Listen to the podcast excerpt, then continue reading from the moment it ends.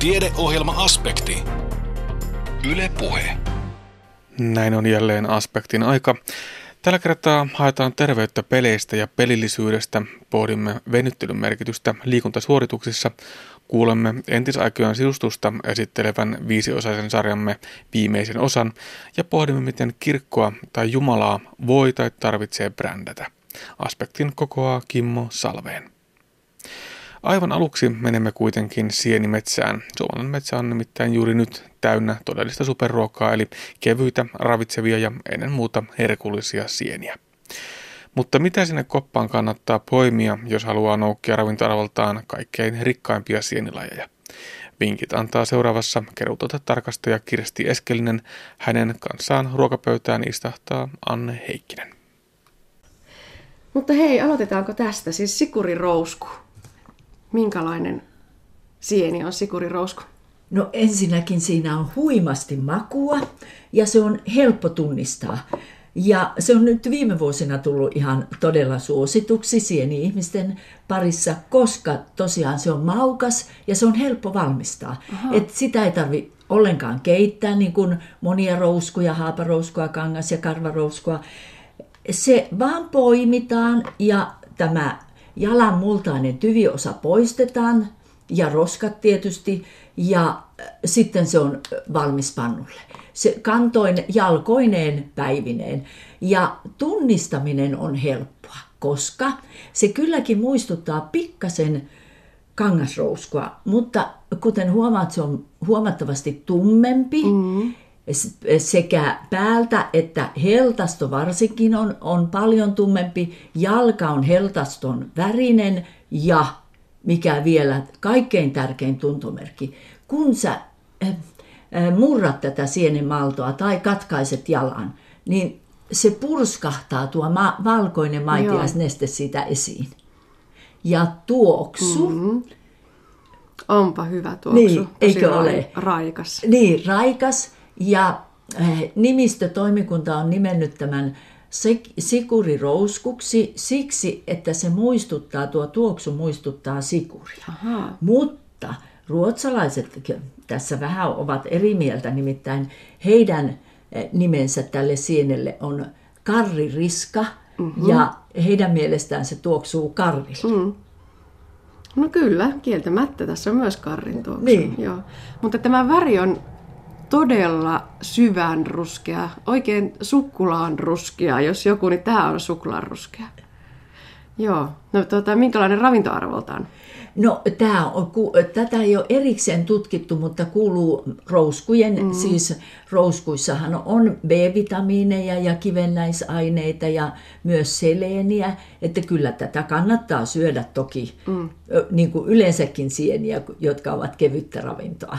No mistä tällainen sikurirousku löytyy, minkälaiseen metsään kannattaa mennä? No se löytyy kosteikoista ja no. esimerkiksi kantojen lähettyviltä, mutta sammaleista, sammaleisissa kosteikoissa. Ja polkujen varsilla on ollut nyt todella runsaasti, että tässä pari päivää sitten keräsin kuivurin täyteen oh, näitä. No niin. Ja helppo kuivata tosiaan, vaikka rouskuja ei niinkään yleensä kuivata tai ihmiset ei välttämättä tiedäkään, että rouskuja voi kuivata, mutta tämä, vaikkakin se on runsas maitiaisnesteellinen, niin se on helppo kuivata. Ei tarvita kun leikata isommat lakit halki ja no ei välttämättä näitä jalkojakaan tarvitse halkaista. Se kuivuu hyvin helposti ja sitten se on helppo käyttää hienonnettuna mihin tahansa ruokiin, esimerkiksi just leivontaan mm. ja levitteisiin. Itse suosittelisin Oi. sitä. No mutta nyt meillä on tässä pöydässä on sikurirousku vuokaleipää, josta olet kuivattanut korppuja. Eli kyllä. Täällä nyt on sitä sikurirouskua ja nimenomaan kuivattuna käytettynä. Ky- kyllä, kuivattuna nimenomaan, koska se on niin helppo sitten käyttää pitkin talvea ja kuivaaminen vie niin vähän tilaa tai, tai no. yleensä kuivatut sienet ottavat liian vähän tai vähän tilaa mm. kaiken kaikkiaan. Mutta se vaatii kyllä oivariinia tai vaikkapa voitakin. Mutta oikein maukas on haukattuna ihan ilmankin. Todella hyvä. Ja sieni maistuu täältä vielä. Hämmästyttävän hyvin. Joo, oikein hyvä. Tota, kerro Kirsti Eskelinen, miten sinusta tuli sienitietäjä? No en nyt sanoisi tietäjä, mutta sanoisiko käyttäjä. Että minä vaan ihastuin sienten makuihin ja, ja ensiksi tietysti väreihin ja, ja siihen, että, että niitä löytää nimenomaan metsästä, metsässä liikkuessa, koska, koska se luonto on mulle tärkeä ja liikkuminen metsässä kaiken kaikkiaan. Ja kun huomasin, että sieniä on valtavan paljon ja erilaisia, niin kiinnostuin myös niistä mausta, että et mitä, mitä kaikkia makuja löytyy. Ja, ja sen takia olen käyttänyt sieniä lähinnä aina yhtä sienilajia erikseen. Ihan tutustumismielessä ja sitten kokeilu myös reseptejä, että mikä sopisi millekin sienelle. Ja sillä lailla mulle on avautunut tänä, tämä sienten maailma. No onko se niin, että sienet ovat nyt in ja pop? Jos katsoo vaikka syksyn myydyntäkirjaa, niin taitaa olla Saimi Hoijerin sienikirja. Kyllä, kyllä se, sienet on pop ja Ja siis entistä enemmän, me on huomattu tuolla neuvonnassa, että entistä enemmän myös nuoria on tullut mm. mukaan. Ja ihan perheitä, lapsiperheitä. Ja muun muassa silloin, kun oli tämä sieniravintolapäivä, niin meitä ilahdutti todella tämä nuorten mukaantulo ja, ja kiinnostus. Ja samoin nuoret ja lapset käyvät luokkina tutustumassa sieniin. Ja, ja heillä on paljon kysymyksiä ja kertovat myös, että että käydään sienissä, joo, sienessä. Mä tunnen ton ja ton ja ton ja mä sienestän äidin ja isän kanssa. Että, että kyllä, kyllä se sienitietous on mennyt eteenpäin ja menee koko ajan. No millaisia sienten kerääjiä me olemme? Olemmeko me juuri sitä tyypillistä suomalaista kansaa, että kerätään niitä muutamia tiettyjä varmasti tuttuja sieniä ja sitten ei oikein uskaltauduta lähtemään vieraille vesille? No kyllä tämä on sitkeessä meissä vielä. Joo. Tämä valitettavasti, mutta kuitenkin sitten eh, ihmiset tulee näyttelyihin ja tulevat mm-hmm. tämmöisiin tapahtumiin oppiakseen lisäsieniä. Ja, ja monet on hyväksyneetkin sen, että ei niitä niin äkkiä opi. Että jos mä oppisin vaikka ton yhden tai ton kaksi uutta, että mä tulen nyt katsomaan tuota, että mä oppisin sitä keräämään ja myös käyttämään. Mm-hmm. Että tässä ohessa aina kysytään sitten myös tuntomerkkien lisäksi, että ku, kuinka mä laittaisin tätä sientä. Kyllä, mm. näin, näin se menee ja on menossa. Mutta sienten tunnistaminen on tosi haastavaa, koska sama laji, mutta eri kasvupaikka, väri voi olla aivan erilainen ja ilmentymismuotokin voi kyllä varjoida ihmeen paljon. Kyllä, tuo on totta. Et, et joka kerta huomaa myös itse ja samoin nämä, nämä henkilöt ja, ja näissä näyttelyissä tai retkillä kävijät, että minkä ihmeen takia tämä on taas ihan erinäköinen kuin aikaisemmin. Ja totta kai säävaihtelutkin vaikuttaa, sienen ikä vaikuttaa siihen. Ja voi sanoakin ja antaa semmoisen yleisohjeen, että kaikkein tyypillisimmillään sieni on, on nuorena tai juuri ja juuri täysikasvuisena. Ja vanhaa sientähän meidän ei tarvitsekaan tuntea. Sitä, hmm. koska sitä ei enää kannata eikä voi syödä. Niin, siellä on joku muu käynyt jo ennen meitä. Kyllä. Monesti näin on. Kyllä. Mitkä ovat omia suosikkisieniäsi? Voi, niitä on monta. Mutta, mutta totta kai herkkutatti on yksi. Se on varmaan useimmille kyllä suosikki nykyisin. Ja sitten tuo sikurirousku, sitä me syödään pitkin talvea ja lähinnä just leivissä ja tämmöisissä korpuissa, että lapsenlapsetkin on oppineet nämä korput, että ne kysyy aina, että onko sulla mummu niitä no niin. sikurirouskukorppuja. Mutta sitten yksi on myös tuo aivan upean kaunis ja komea viiruvalmuska, joka on myöhäissykyn syksyn sieni. Ja sitten no tietysti myös ukonsieni, mutta sitä löytää niin harvoin. Mm, et, näillä korkeuksilla näillä, Pohjois-Savossa kuollaan. Mm. Niin, että valitettavan harvoin löytyy. Ja en, mitäs mä nyt vielä? No haperoista totta kai, siellä on niin paljon lajeja. Ja toivoisi, että ihmiset yleensäkin oppisivat enemmän käyttämään haperoita, mutta niissä esimerkiksi palterohapero on ollut, ollut suosikki mulla pitkään ja keltahapero myös on, on todella herkullinen. Että niissä on semmoinen manteli, mantelin, jotenkin mantelimainen sivumaku, joka täydentää sitä niin erinomaisesti sitä sien, sienen semmoista kokonaismakua. Meillä oli tässä maistettavana hapero. Kyllä, niin? Se on iso hapero. Iso hapero ja sen tunnistaa väristä. Joo. Todella punainen. Po- todella punainen ja ki- kirjat sanovat, että joo, se on se omenanpunainen lakki. Aha. Niin se on iso hapero, mutta senkin lakin väri vaihtelee toki aika paljonkin, mm. mutta se on kookas, varsinkin täysikasvuisena se on kookkain hapero. Näyttävä siellä metsässä, se on niin kaunis siellä punase, punaisinen lakkinen mm. ja nythän niitä on todella paljon.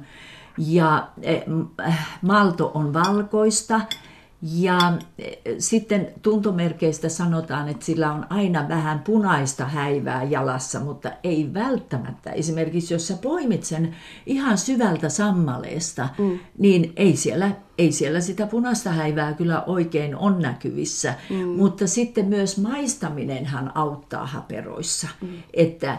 että on turvallista maistaa, koska meillä Suomessa ei ole yhtään ainoata myrkyllistä haperoa.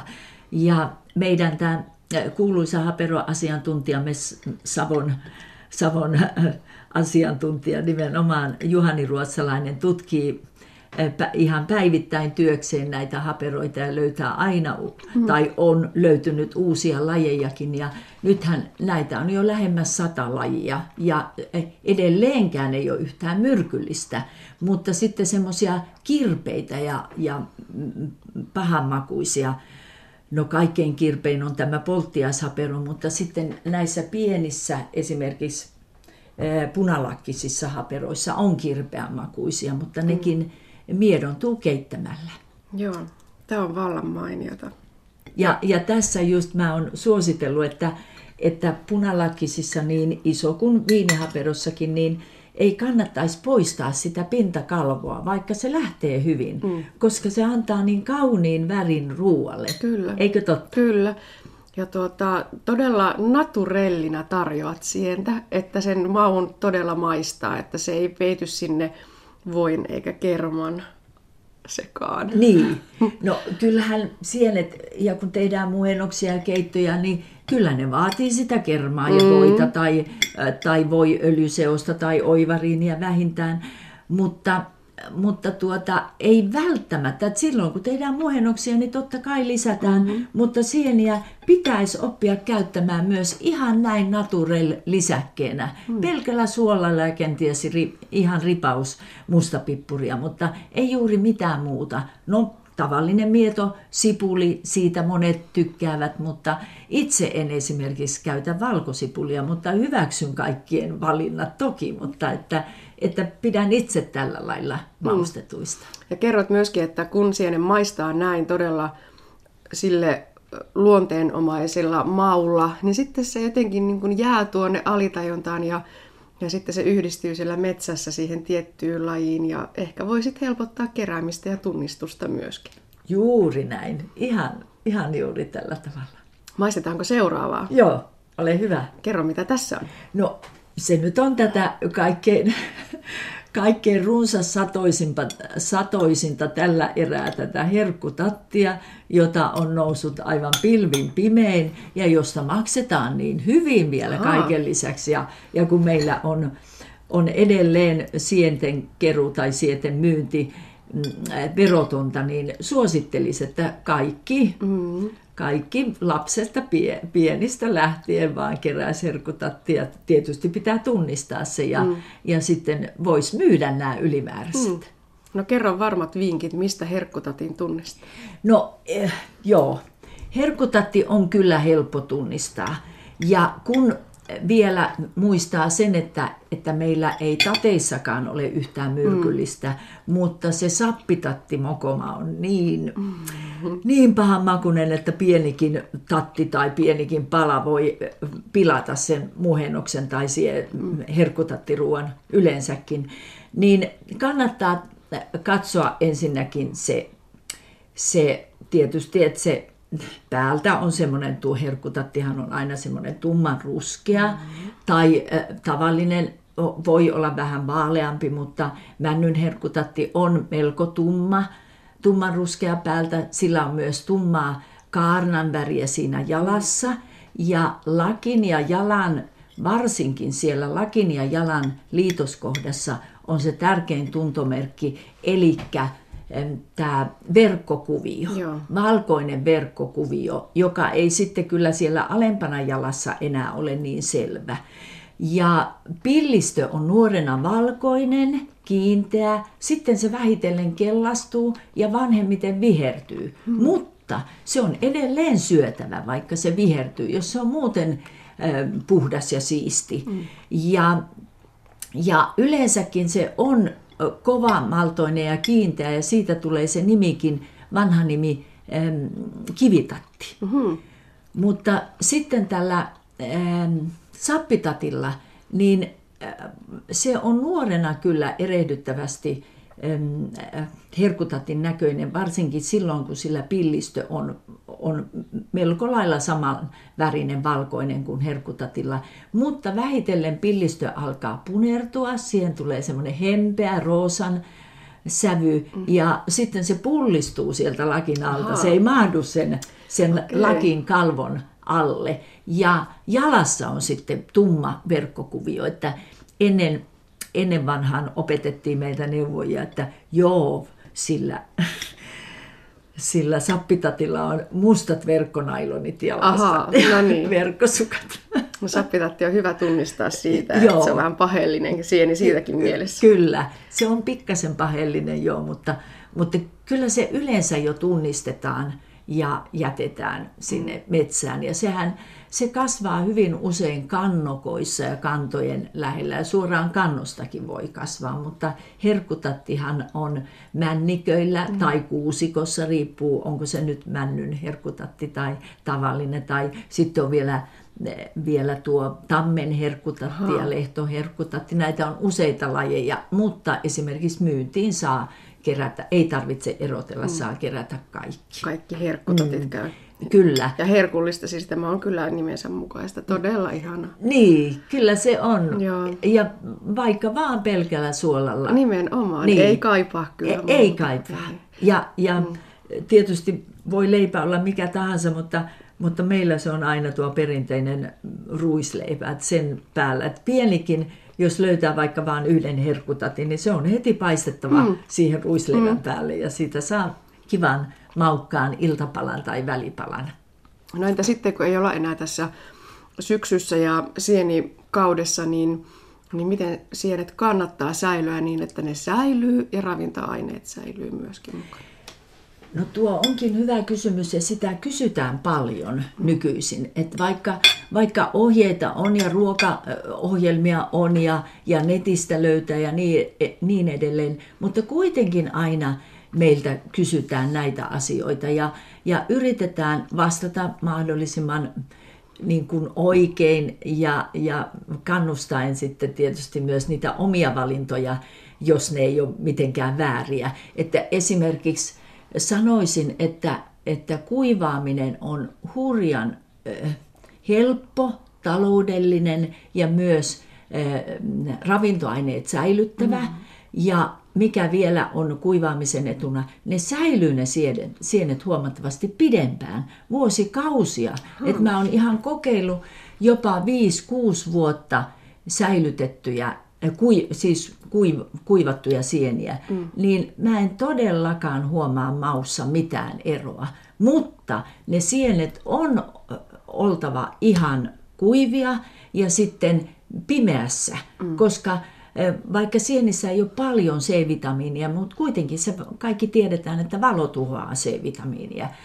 Ja, ja tiivis astialasi tai muovitölkki. Ja kyllä pakastaminenkin tietysti on, on sitten toinen vaihtoehto, totta kai, mutta ei pidä säilyttää vuotta pidempään. Ja myös kun pakastetaan, niin suosittelen sellaista tila, siis pakastamista, että kun haidutetaan sitä nestettä, niin sitä ei todellakaan, siis sienistä mm. pannulla, niin ei todellakaan haiduteta loppuun, Aha. vaan jätetään, jätetään sen verran, kypsennetään sitä sientä, että se niin kuin selvästi tiivistyy ja vettyy, Et, että ei jää raaksi. Ja sitten jätetään sitä nestettä ja nesteineen pakastetaan.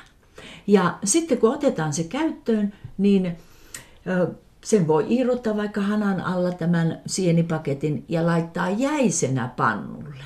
Sitten vasta haiduttaa sitä nestettä, jos haluaa paistaa vaikka rapeiksi. Tai sitten jättää ja lisää sitten tarvittavia muita, mm. muita ruoka-aineita, mitä sitten aikookin valmistaa siitä. Mm, Esimerkiksi keitoissa, niin, mm. keitoissa voi jättää kaiken nesteen siihen. Koska monesti ne tulee kuivatettua pannulla aivan rutikuivaksi. Liikaa, Joo. kyllä. No niin, mutta sienitietoutta löytyy runsaasti. Meillä on hyviä kirjoja. Itsekin olet, Kirsti Eskelinen, kirjoittanut sienikirjan, joka sisältää myös ihanan ruokaosuuden, eli reseptiosuuden. Netistä löytyy valtava määrä sienitietoutta, yksinkertaisia ohjeita siitä, että miten mitäkin lajia täytyy käsitellä ja, ja niin edelleen. Ja, ja sitten on näyttelyitä, on sieniviikot, on retkiä, on retkiä eli todella helppo tapa päästä sienistä osallisiksi.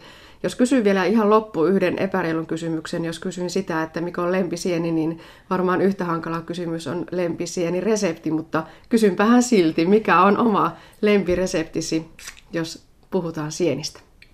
Niin, kieltämättä yhtä hankala on tuo, että kyllä, kyllä mä sanoisin, että semmoinen perinteinen helppo keitto, mistä tahansa hyvästä sienestä. Ja mä en käytä koskaan keittoon jauhoja.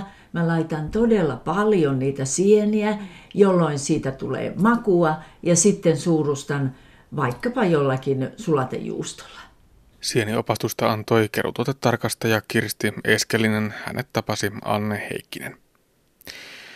Games for Health Finland-hankkeen yhteydessä järjestettiin jälleen Game Jam-pelimaraton, jossa pelien ja terveydentekijät hyppäävät ennakkoluulottomasti vaihtamaan ajatuksiaan terveysteknologian mahdollisuuksista ja jopa toteuttamaan ajatuksiaan. Games for Health Finland on Kuopio Innovationin koordinoima konsepti, jolla pyritään tuomaan peliteknologian suomia mahdollisuuksia terveydenhuoltosektorille.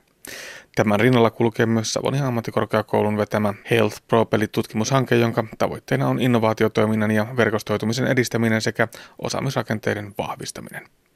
Piipahdin Game Jamissa jututtamassa asiantuntija Tiina Arpolaa ja kehitysjohtaja Arto Holopaista Kuopio Innovationista. Tämä on ihan semmoinen vapaamuotoinen pelinkehitystapahtuma, eli tänne saa tulla ihan kuka tahansa, siis siitä huolimatta osaako koodata, tietääkö pelien tekemistä mitään. Eli jos on vaan ajatuksia siitä, että niin jotain voisi tehdä, niin tänne vaan ja sitten katsotaan, että kenenkä seuraa lyöttäydytään, että sieltä löytyy sekä oppia, että sitten pystyt itse kertomaan niitä omia näkemyksiä. Ja me ollaan tehty vielä silleen, että tämä on terveysaiheisia pelejä, mitä täällä tehdään. Me pyritään aktivoimaan, eli Games for Health Finland, niin tämmöistä toimintaa on muuallakin maailmassa. Ja me pyritään vaan aktivoimaan, eli tuomaan ihmisiä yhteen ja lähtee edistämään tätä pelillistä ajatuksien tuomista tuonne terveyden saralle. Ja tosiaan tässä on myös yhtenä osiona on tutkimushanke. Tämmöinen Health Pro-pelitutkimushanke, jota Savonia ammattikorkeakoulu vetää, että he ovat mukana tässä tuomassa sitten omia näkemyksiään yhdessä meidän kanssa. Monesti ja lähtökohdallisesti ajatellaan vähän hassusti, että pelit on pahasta, että ne pistää vain nuoriso istumaan penkeille ja eikä minnekään liikkumaan, mutta siinä onkin se mielenkiintoinen juttu, että pelithän koukuttaa monella tavalla ja toisaalta taas tässä koitetaan saada niitä hyviä koukuttavia ominaisuuksia, että koukututaan terveydestä ja tuodaan niitä enemmän tänne terveyspuolelle että miten saadaan ihmiset tekemään terveyden ja hyvinvoinnin eteen hauskasti asioita. Ja sitten tässä tietysti puhutaan terveyspeleistä, niin heti ensimmäisenä ajatellaan, että se on joku tietokonepeli, jota pelataan. Se ei välttämättä ole niin, vaan hyödynnetään niitä peleissä käytettyjä elementtejä, eli rakennetaan niiden terveyssovellusten taustalle kanssa tarinan kerrontaa, niin kuin peleissäkin on, niin semmoista rikasta sisältöä ja tavallaan semmoisia vaikeustasoja ja pistemekanismeja, että se ei välttämättä tarkoita pele- peliä niin kuin se heti ymmärretään ensimmäisenä, joskin se voi myös olla semmoinenkin. Pelien pelaaminen voi olla aktivoivaa harjoitetta esimerkiksi kuntouttamisen näkökulmasta. Kotona oleva laite voi mahdollistaa ajasta ja ihmiskuntouttajasta riippumatonta harjoittelua, joka voi olla hyväkin vaihtoehto niin kuntoutuksen kuin kunnon ylläpitämisenkin näkökulmasta. Kehitysjohtaja Arto Holopainen. Kuntoutus on se varmaan, mikä ensimmäisenä mieleen tulee kaikista helpoin, että jos tarvitsee vaikka kuntouttaa jotakin käsiä tai jalkoja tai lihaksia, niin siihen yhdistettynä sitten jotakin terveyssensoreita, että tunnistaa liikkeen ja, tai lihasaktiivisuuden ja oikeastaan, että ohjaat sitten omalla kehollasi sitä peliä, niin teet sen kuntoutuksen tietyllä tavalla huomaamattasi, kun kiinnität ää, oman innostuksen siihen pelaamiseen ja siihen peliin. Ja vielä isompi osa-alue, missä voi apuja tulla, on nimenomaan terveyden edistämisessä, että miten päästään ennakoimaan, että ei tule niitä kuntoutustilanteita niinkään usein, eli että päästään jo siellä etukenossa menemään, että olemme terveyden edistämisen saralla, että jo siellä vaiheessa, kun ei kukaan tunnista, että olisi mitään pielessä, että tavallaan sitä kautta jo saadaan aktivoitua ihmiset tekemään ja liikunnoimaan ja asioita huomaamattaan itsensä hyvinvoinnin eteen. Kuinka helppoa sitten on tuoda pelimaailman lähestymistapoja terveyssektorille? Pelintekijät ja terveydenhuollon ammattilaiset eivät välttämättä luontaisesti liiku samoissa ympyröissä, joten ainakin jonkinlaista työtä näiden tahojen yhteen saattamiseksi tarvitaan. Terveydenpuolella niin pelimaailman tuominen on sinänsä helppo, että kyllä ammattilaiset ovat ihan todella innostuneita, terveydenlääkärit, hoitajat, todella innokkaasti mukana näissä, tai fysioterapeutit ja ravitsemusterapeutit todella innolla mukana näissä ja näkee ihan valtavan potentiaalin siinä. Haastetta ehkä on sitten enemmän näiden teollisuuden välillä, että jos ajatellaan, että terveysteknologiateollisuus on hyvin tämmöistä säänneltyä aluetta, jossa pitää noudattaa lainpykäleitä tarkkaan, niin pitää hakea erilaisia hyväksyntöjä ja niin edelleen. Ne katsoo ehkä sitten viihdepeliteollisuutta, että ne saa rellistää niin kuin vapaasti miten on. Ja toisella taas viihdepeliteollisuus katsoo, että se on niin säänneltyä tuo terveysteknologiapuoli, että ei me ehkä sinne halutakaan. Että siinä on niin kuin oppimista niin kuin pelkästään jo aloilta näillä kahdella osapuolella. Mutta siinä välimaastossa syntyy kyllä kaikkea uutta ja mielenkiintoista. Mitä nyt täällä Suomessa kovasti viedään eteenpäin ja mitä mekin kannustetaan, että nyt löydetään semmoisia bisnesmalleja ja liiketoimintakeinoja, että millä se on niin monistettava, että päästään siihen enemmänkin semmoisen isoon, isoon bisnekseen sitten liikkeelle. Siinä on omat haasteensa sitten, mutta siihen kun päästään, niin vaan taivas on rajana. Ja siihen löytyy paljon apuja. Esimerkiksi näissä Games Jam-tapahtumissa täälläkin meillä on Kuopio Innovationia edustetaan, niin meillä on myös yrityshautomapalvelut täällä ja ammattilaiset auttaa sitten, jos täältä ideoita syntyy, niin niitä viedään sitten aina maailmalle asti, asiakkaalle asti ja maailman tappiin asti, sanotaanko näin, tarvittaessa, että apuja kyllä löytyy, mutta toki siinä on haasteita. Seuraavat Game Jamit järjestetään jo keväällä, joten haavit eri alojen osaajien ja innovoijien suhteen ovat varmasti jo auki. Edellä Game Jamista ja terveysteknologian pelillistämisestä kertoivat asiantuntija Tiina Arpola ja kehitysjohtaja Arto Holopainen Kuopio Innovationista. Kuuntelet siis Aspektia, jonka kokoaa Kimmo Salveen. Tiedeohjelma Aspekti. Yle Puhe. Moni meistä uskoo vakaasti venyttelyn ihmeitä tekevään voimaan osana lihashuoltoa ja liikuntasuorituksesta palautumista. Liikuntalääketieteen tutkija Heikki Pentikäinen puolestaan tuumaa, että venyttelyllä ei ole kovinkaan paljon tekemistä liikuntavammojen ehkäisyssä. Voiko venyttelyn siis unohtaa tyystin? Tästä puhutaan tänään ohjelmasarjassamme Parempi päivä. Heikki Pentikäinen jatkaa. Jos venyttelyä ajatellaan ihan liikuntasuoritukseen valmistautumisen näkökulmasta, niin kannattaa muistaa, että venyttely ja lämmittely eivät ole sama asia.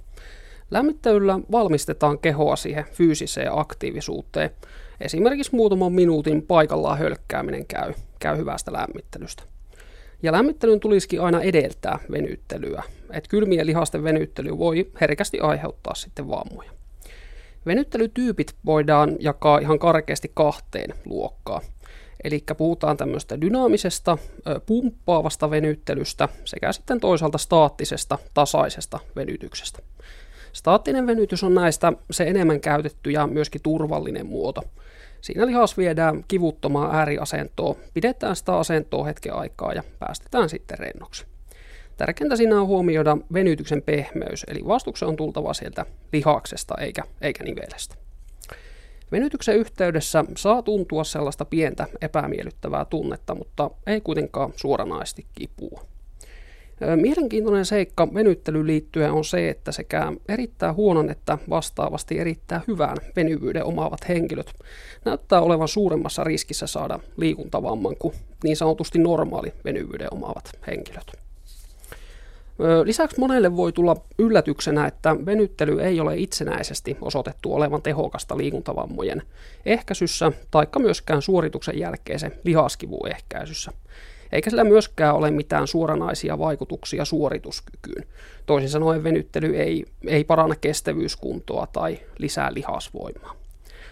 Amerikkalaisissa vuonna kaksituhattakahdeksan julkaistuissa liikuntasuosituksissa todetaankin, että venyttelyharjoitukset ovat sopivia osaksi viikoittaista harjoitusohjelmaa, vaikka niillä ei ole mitään tunnettuja terveyshyötyjä ja niiden rooli urheiluvammojen ehkäisyssä on vähintäänkin epäselvä. Varmaan on toisaalta sekin, ettei venyttelystä nyt pari kertaa viikossa ole myöskään mitään haittaa. Et iäkkäiden kohdalla sen voi sanoa olevan jopa suositeltavaa. Lisäksi istumatyötä tekeville ja sitä kautta erityisesti hartiaseudun ja yleensäkin tuki- ja liikunta- eli, eli ongelmille altistuville henkilöille siitä voi olla jopa hyötyä. Venyttelyn käyttömahdollisuudet vammojen kuntoutuksessa ovat sitten ihan oma lukuunsa. Sillä alueella venyttelyä kannattaa käyttää ja monenlaisia venyttelytapoja käytetäänkin suhteellisen paljon. Ja tokihan venyttelyharjoitukset parantavat venyvyyttä, se on ihan selvää. Ja tästä sitten puolestaan seuraa, että venyvyyttä ja liikkuvuutta vaativia aktiviteetteja on helpompi suorittaa.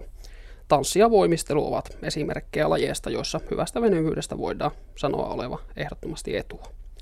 Jos kokee venyttely oleva itselleen mieluista ja hyödyllistä, niin venyttely kannattaa tehdä siten, että yksi venytys kestää kymmenestä sekunnista sinne puoleen minuuttiin ja yhtä venytystä toistetaan kolme neljä kertaa.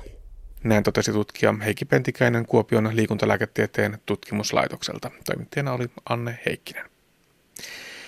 Miten ennen sisustettiin on viisiosainen ohjelmasarja, jossa pääsemme tutustumaan kaupunkiasumisen arkeen aikana, jolloin pihapiiristä löytyi talojen yhteinen ulkohuussi ja suuretkin perheet asustivat pienissä hellahuoneissa.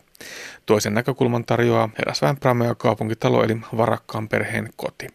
Sarjan viimeisessä osassa pääsemme nyt kurkistamaan pienen perheen kaupunkiasuntoon tuhatyhdeksänsataakolmekymmentäluvulla. Sarjan oppana toimii museoassistentti Maria Majers ja interiöörinä Kuopion korttelimuseo.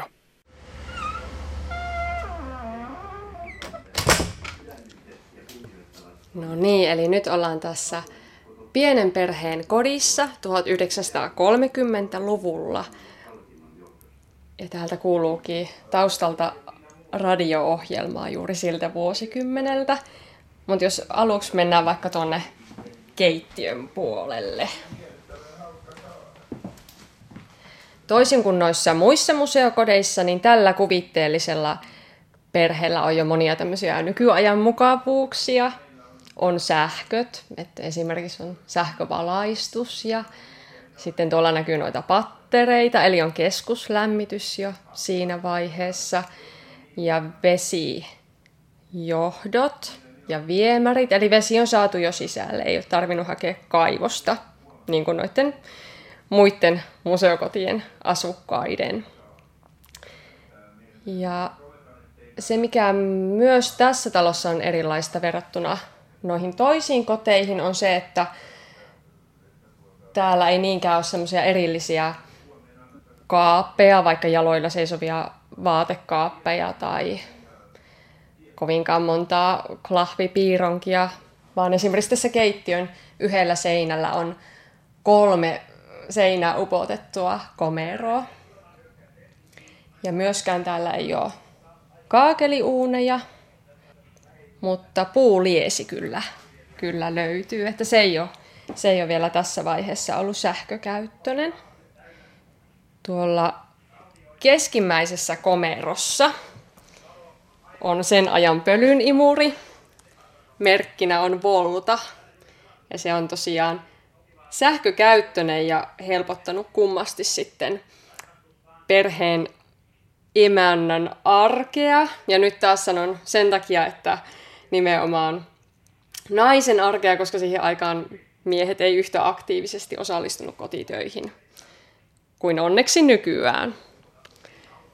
Tässä puulieden vieressä on sinkkilevypäällysteinen tiskipöytä, jossa ei ole vielä erillisiä altaita, koska sen tyyppiset tiskipöydät niiden niin kuin tämmöisten teräsaltaiden kanssa on yleistynyt sitten vasta sotien jälkeen. Että senpä vuoksi tuon erillisen tiskipöytäkaappitason vieressä on tuommoinen kaatoallas, jonka yläpuolella on tuommoinen metallinen vesihana. Ja putket on jätetty, vesiputket ihan näkyville, että niitä ei ole haluttu erityisemmin peittää, koska nehän on siinä vaiheessa ollut, tuntunut hyvin ny- nykyaikaisilta.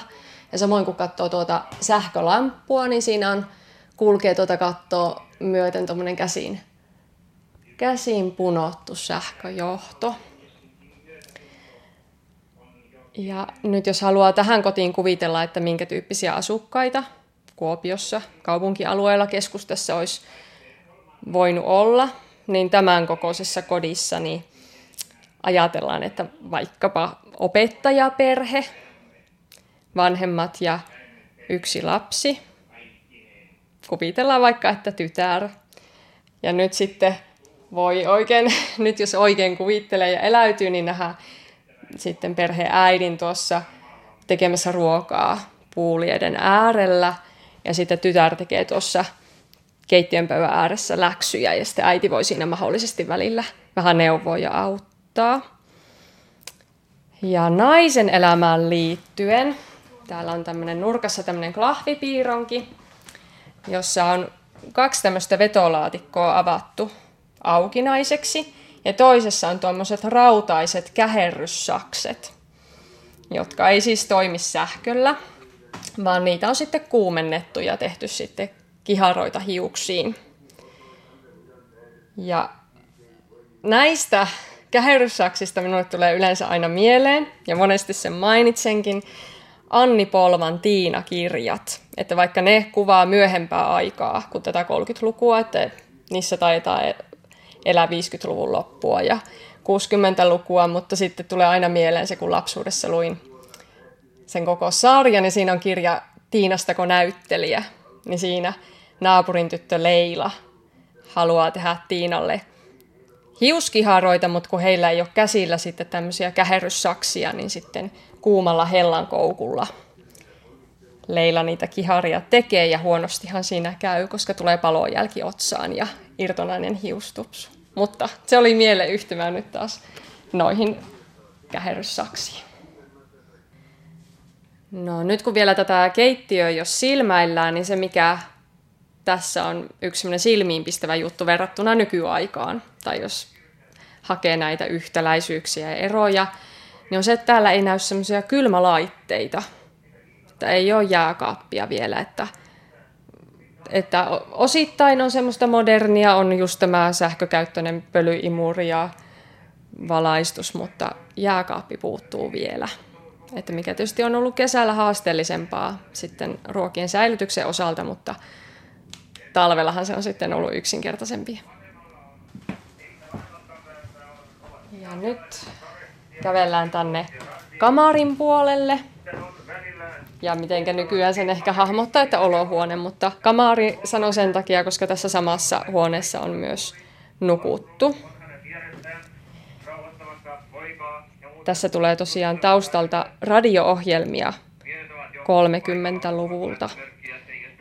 Ja niitä on tässä meidän nauhoitteella niin noin seitsemänkymmentäkaksi minuutin verran. Eli jos täällä käy joskus omatoimisesti rauhassa kiertelemässä, niin jos jää pidemmäksi aikaa tähän viereen kuuntelemaan, niin täällä tulee muun muassa semmoisia pätkiä kuin Markus Sedan lasten tuntia, sitten selostusta Berliinin olympialaisista ja sitten minun oma suosikki on Suomisen perhekuunnelma. Eli nämä radiokuunnelmat edelsi näitä Suomi-filmejä, Suomisen perhe-elokuvia. Ja tuossa kuunnelman pätkässä, mikä sitten täällä meillä tulee, niin siinä on just nämä roolihahmot Pipsa ja Elina ja sitten Elinan poikaystävä Lasse. Semmoinen pätkä. Radiolähetyksiä siihen aikaan ei tullut ympäri vuorokauden jokaisena päivänä viikosta, vaan sitten tiettyinä aikoina. Ja joka kodissa radiota ei ollut. Että siksipä sitten, jos oli tiedossa just joku tietty urheilulähetys tai, tai lasten ohjelma, niin naapurista saatettiin tulla sitten porukalla kuuntelemaan radiota. Nyt kun eletään tosiaan kolmekymmentäluvulla, niin silloin vaikutti tämmöinen ajattelu ja tyylisuunta, funktionalismi. Funktionalismissa oli oleellista tasa-arvo, ää, tarkoituksenmukaisuus, käytännöllisyys ja esimerkiksi sitten ihan massatuotanto, sarjatuotanto tehtaissa. Ja niin rakentamisessa kuin sitten asunnoissakin pyrittiin siihen, että, että saataisiin samanlaisia asuntoja ja samanlaisia huonekaluja ja samanlaisia kulutustavaroita kaikille. Ja tämä sohvakalusto, mikä meillä tässä, tässä museokodissa esillä on, niin on just tätä funktionalismia. Tässä on sohva ja kaksi nojatuolia. Ja näissä nojatuoleissa on muuten tämmöiset säädettävät selkänojat. Eli on mahdollista ollut kolme eri asentoon säätää tuota selkänoja-asentoa, että vähän rennompaa ja sitten vähän pystympään. Ja tästä sohvakalustosta semmoinen vielä nippelitieto, että suunnittelija on Einari Kyöstilä.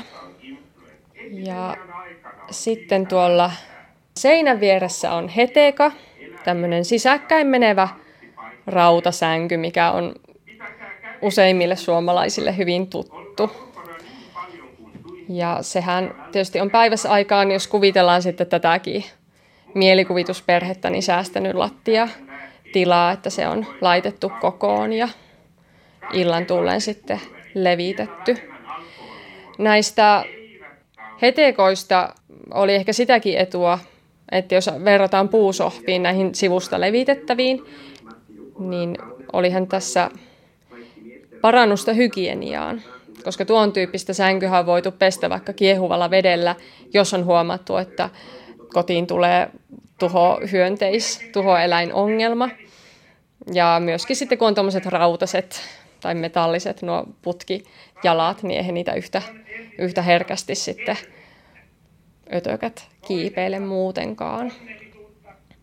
Hetekän on suunnitellut, jos muistan nimen oikein, niin Jalmar Galeen Helsingin terästyötehtaalle. Ja se on tosiaan ollut vuosikymmenien ajan suosittu sänkymalli Suomessa. Moni kävijä sanoi, että nimenomaan just tämä kolmekymmentäluvun koti on semmoinen kaikista helpoimmin lähestyttävä. Ehkä juuri sen takia, että tässä voi kuvitella asuvansa, kun on näitä nykyajan elämää helpottavia asioita, just sisävessat ja sähkövalaistus. Ja sitten ehkä just tämä sohvakalustotyyppi, koska näitähän, eihän siihen aikaan tai menneinä vuosikymmeninä kodin kalusteita vaihdettu ehkä niin tiheää eikä niin usein, vaan tämä tuttu, hyväksi koettu malli, sohvakalusto ja sitten tämän tyyppiset nojatuolit on palvelu sitten vielä ihan viisikymmentäluvulla ja kyllähän monissa kodeissa vieläkin sitten tykätään sitten pitää tämmöistä vanhempaa, vanhempaa kalustoa esillä.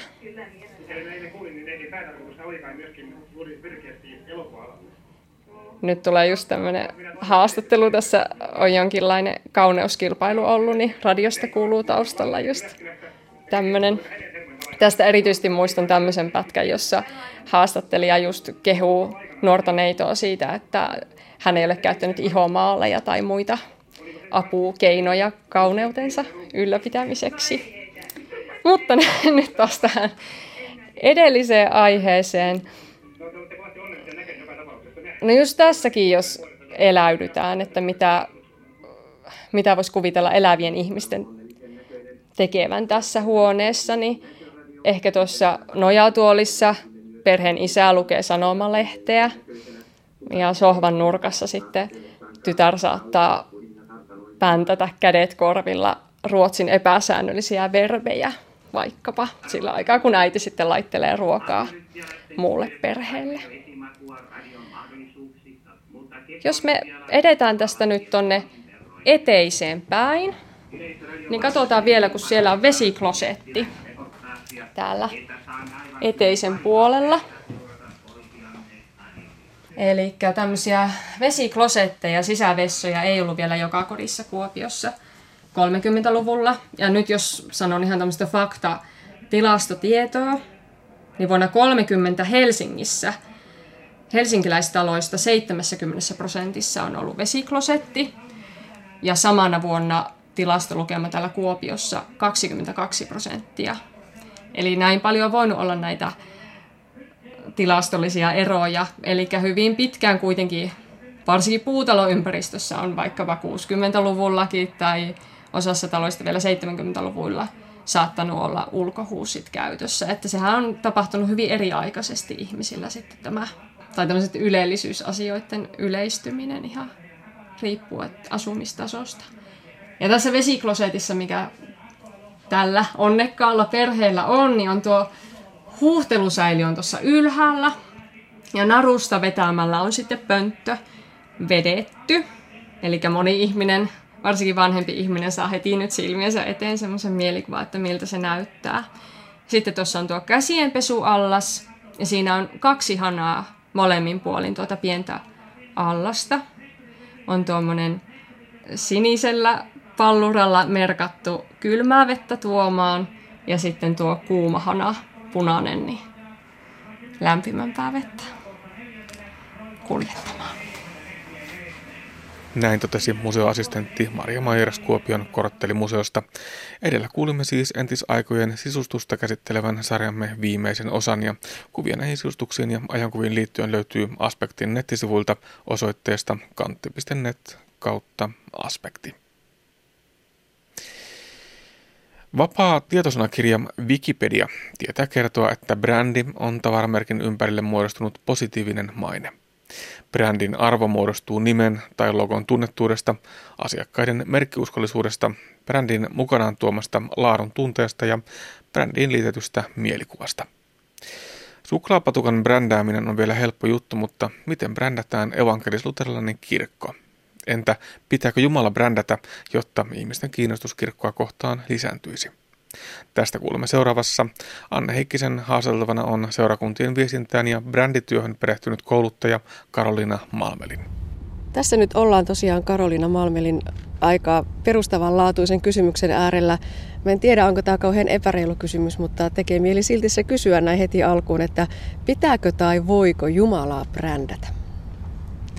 No kysymys on kyllä tosi rohkeasti asetettu. Ää, olisi aika ylpeätä ihmisen sanoa, että minä brändään Jumalan. Uskon, että Jumala itse brändää itsensä, mutta totta kai jos ajatellaan, että brändi on niiden mielikuvien summa, mitä meillä on jostain asiasta, niin totta kai Jumalalla on brändi, on, on joku tapa ajatella Jumalasta tällä hetkellä maailmassa ja tietenkin me voidaan siihen vaikuttaa.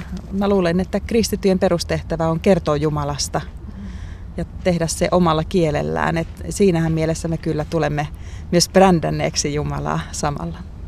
Tämä brändityö on ollut jo pitkään oikeastaan kaikkien huulilla tuolla markkinoinnissa ja mainostyössä. Ja sitten se on siirtynyt sinne yritysten hallintaan ja, ja paljon muuallekin, mutta tota, Ampiainen meinaa meitä häiritä. Mutta, mutta itse olet sanonut, että kirkko on brändännyt itseään jo kaksituhatta vuotta. Eli oikeastaan kirkolle tämä brändityö, vaikka se ehkä nähdään uutena asiana, niin ei ole uusi asia. Joo, tämä tulee monelle yllätyksenä, mutta jos mietitään organisaation brändiä, sehän tarkoittaa justiin kaikkia tapoja, joilla organisaatio luo kuvaa itsestään. Siihen kuuluu symbolit, ihmisten tapa toimia, rakennukset, kaikki tällainen. Ja, ja kun mainosala syntyi tuossa vähän yli vuosisata sitten, voidaan sanoa Amerikassa, niin nämä ensimmäiset mainosgurut otti mallia kirkosta. Kirkko oli se kaikkein hienommin brändätty. Kirkolla oli konttori jokaisessa kylässä, kirkolla oli se rakennus, joka kokosi ihmiset, ristisymboli siellä katolla, joka kohosi kaikkien muiden yläpuolelle. ja siitä oikeastaan yritykset on lähteneet itseään brändäämään. Ja jos mietitään, kuinka se näkyy tässä päivässä, niin edelleenkin jokaisella yrityksellä on missio ja visio. Mistä nämä sanat tulee? Ne tulee kirkolta. Hmm. Ja harvalla yrityksellä on tosiaan se konttori keskellä kylää. Kirkko on vielä aika monella paikalla keskellä kylää ja sillä tavalla siihen ympäristöönkin näkyvä ja olennaisesti kuuluva elementti. Mutta se, miksi yleensä yritys lähtee sitä brändäämistä tekemään, niin se on jonkinlainen reaktio kilpailutilanteeseen. Markkinoille on tullut toinen sama, samanlainen tuote, vastaava tuote, pitää erottua kilpailusta. Mutta kenen kanssa se kirkon käymä kilpailu käydään? Ketkä ovat niitä kirkon, en voi sanoa vastustajia, mutta haastajia? Niin, tässä on oikeastaan kaksi taistelua käynnissä. Toinen on tämä, mitä me kutsutaan sekularisaatioksi tai maallistumiseksi, tai sitten uusien vieraiden uskontojen omaksumiseksi. Eli on tällainen niin kuin hengellisyyden murros, jossa kristin usko yleensä taistelee elintilastaan. Mä puhun vähän sotatermein, eihän se näin rankkaa ole, se, se on enemmän tämmöistä hengellistä taistelua. Mutta on myös toinen taistelu, joka on sitten tämä meidän kirkkoorganisaation taistelu olemassaolostaan. Ihmiset ei enää välttämättä halua kuulua tällaiseen isoon organisaatioon, se ei tällä hetkellä ollenkaan ole trendikästä. Ja tietysti ihmiset miettii taloutta, haluaako he maksaa tälle organisaatiolle veroja, jos he ei koe sitä ehkä jollain tavalla omakseen. Eli tässä on nyt toinen taistelu, jota kirkko nyt joutuu käymään. Mutta ehkä kirkko ei niin avoimesti sano, että me nyt tässä hätäillään verorahoista, koska kirkko on tietysti luotu ihan muuta varten kuin veronkantoa. Kirkon tehtävä on hengellinen, yksinomaan hengellinen, mutta me ollaan myös organisoiduttu. Meillä on palkattuja työntekijöitä ja muita, että totta kai niistäkin huoli on. Kirkossa on meneillään vaalivuosi. Seurakuntavaalit järjestetään nyt tämän vuoden marraskuussa ja näiden vaalien teemana on usko hyvän tekemiseen. Karoliina Malmelin, millainen brändi sinällänsä jo tällainen ajatus ja slogan on? No, mä en ihan tarkkaan tätä prosessia tunne, mutta tiedän, että suomalaiset hirveän huonosti tuntee kirkon diakoniatyötä. Moni ei edes ymmärrä, mitä se tarkoittaa. Eli sitä työtä, mitä kirkko tekee arjessa, auttaen lapsiperheitä, vanhuksia, tukien niitä, jotka on kaikkein heikoimmassa asemassa, esimerkiksi ylivelkaantuneita ihmisiä. Että mä luulen, että kirkon on tällä hetkellä tärkeää kertoa siitä konkreettisesti, mitä he tekevät. Jos mietitään vaikka mediaa, niin, niin hirveän pieni siivu siitä kirkon työstä on sellaista mediakelpoista, kiinnostavaa, uutisen arvosta. Ja se suurin työ, mitä kirkko tekee, niin se jää jollain tavalla pimentoon. Ja ehkä seurakuntavaalien myötä kutsutaan ihmisiä tekemään sitä työtä ja, ja miettimään, että kuinka niitä väheneviä rahoja voidaan jakaa niille, jotka niitä eniten tarvitsee. Ja niiden ääni usein ei kuulu. Brändäämistä kohtaan on myös hyvin paljon epäluuloja ja mietitään sitä, että kirkolla on niin vahva se oma sanomansa, että miksi sitä pitäisi paketoida kauniiseen lahjapakettiin ja tarjota sitten ihmisille. Itse olet tämän brändäämisen ammattilainen. Mitä näet? Mitä ja miten kirkolla olisi annettavaa myös sen brändäyksen näkökulmasta? Niin, niitä ennakkoluuloja tietenkin voidaan tässä luetella, mutta niihin on turha mennä. Itse näen hienoimpana asiaa, mitä kirkossa nyt on tapahtunut viime aikoina, sen, että on huomattu, että ihmiset on hyvin erilaisia, ne jakaantuu erilaisiin ryhmiin. Kirkko on ennen puhutellut ikäryhmittäin, mutta sitten huomataan, että esimerkiksi nuoret työssäkäyvät naiset, vaikka vaan niin kuin sinä ja minä, niin meillä on ihan erilainen maku ehkä ja harrastukset ja elämän rytmi. Ja brändääminen on just sitä, että, että kirkko löytää oikeita toimintatapoja, oikeita tapoja puhua, oikeat mediat tavoittaa. Se on sitä paketointia, että ei niin kuin turhaan tehdä samanlaista viestintää kaikille, jos me voidaan ottaa selvää, että mikä kellekin sopii. Ja, ja se on niin kuin sen brändäämisen, brändäämisen ytimessä ja näen, että se on kirkolle ominaista. Et kirkko haluaa tavoittaa jokaisen yksilönä. Niin, kirkkoa, onko se niin, että ei, ei voi brändätä semmoisilla yksittäisillä mainoskampanjoilla tai, tai ostamalla Hesarista etusivun, vaan, vaan se on niin kuin sitä arkista työtä ja sillä siisti. Mm. Jos mietitään organisaation brändäystä, niin se on ihan valtava prosessi, eli siihen liittyy kaikki, kuinka me organisoidutaan, miten me palvellaan ihmisiä siinä arjen työssä, kuinka me kohdataan heidät.